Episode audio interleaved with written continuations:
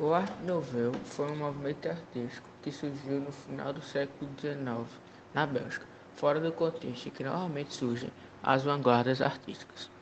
Vigorou entre 1880 e 1920, aproximadamente. Existia na sociedade em geral o desejo de buscar um estilo que refletisse e acompanhasse as inovações da sociedade industrial. Ele influenciou o surgimento do design gráfico, além de ser um divisor de águas no que conhecemos hoje como design de interiores.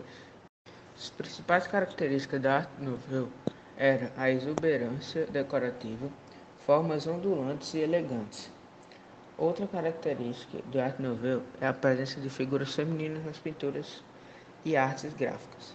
Frequentemente, elas surgem como longos cabelos ondulados e contornos fortes.